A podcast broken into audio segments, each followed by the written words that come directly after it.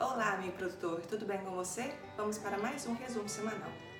A Argentina volta a detectar focos de capanhotos que estão bem próximos do Rio Grande do Sul. A semana trouxe retorno das chuvas em diversas regiões do país. Para o fim de semana, as chuvas voltam a ocorrer de forma abrangente e deixa alerta o centro-oeste e sudeste brasileiro. China volta a retomar as importações de carne suína do frigorífico da BR Foods para o Rio Grande do Sul.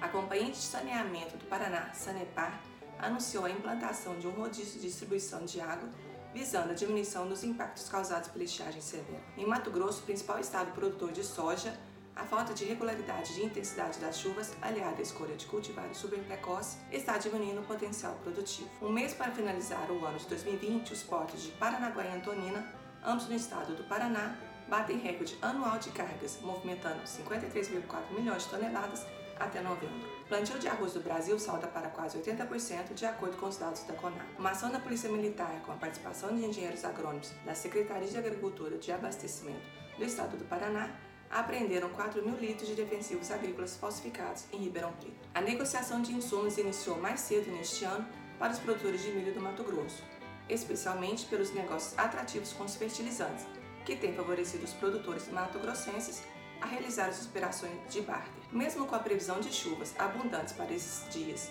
no Paraná, o tempo seco já começa a retornar para a região sul. Clima seco potencializa o aumento mais rápido de lagartas na soja, ao mesmo tempo que prejudica o desenvolvimento de inimigos naturais dessas pragas. Em novembro, a média do preço do café arábica em São Paulo foi de 565 reais por saca, alta de quase 30 reais da saca 5,3% em relação a outubro. Esse foi mais um relatório semanal. Te espero semana que vem.